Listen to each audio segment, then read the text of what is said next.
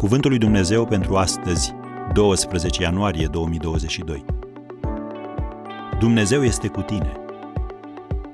Dumnezeul cel veșnic este un loc de adăpost și sub brațele lui cele veșnice este un loc de scăpare. Deuteronomul 33, versetul 27. Te rog să meditezi la aceste cuvinte atemporale, scrise de Margaret Fishback Powers.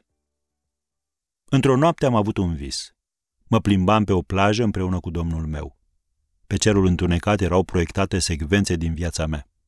La fiecare secvență observam câte două perechi de urme de pași pe nisip, una care mi-aparținea și una a Domnului. Când ultima secvență s-a derulat în fața ochilor mei, m-am uitat în spatele meu la urmele de pe nisip. Era doar o pereche de urme pe nisip.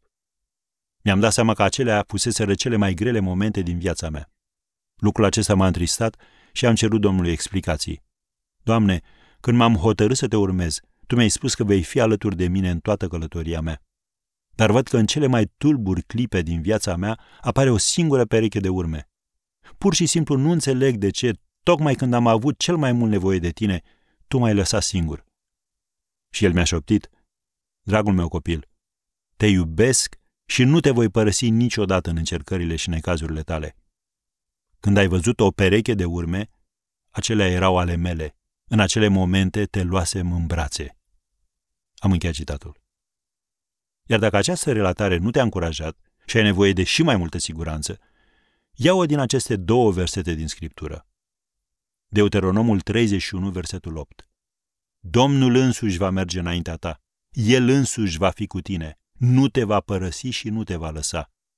Nu te teme și nu te înspăimânta și respectiv Evrei, capitolul 13, versetele 5 și 6.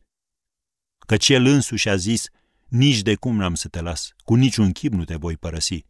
Așa că poți zice plin de încredere, Domnul este ajutorul meu, nu mă voi teme. Ce mi-ar putea face omul? Am încheiat citatul.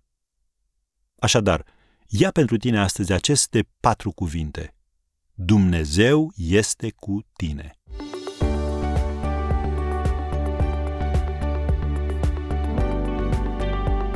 Ați ascultat Cuvântul lui Dumnezeu pentru astăzi, rubrica realizată în colaborare cu Fundația SER România.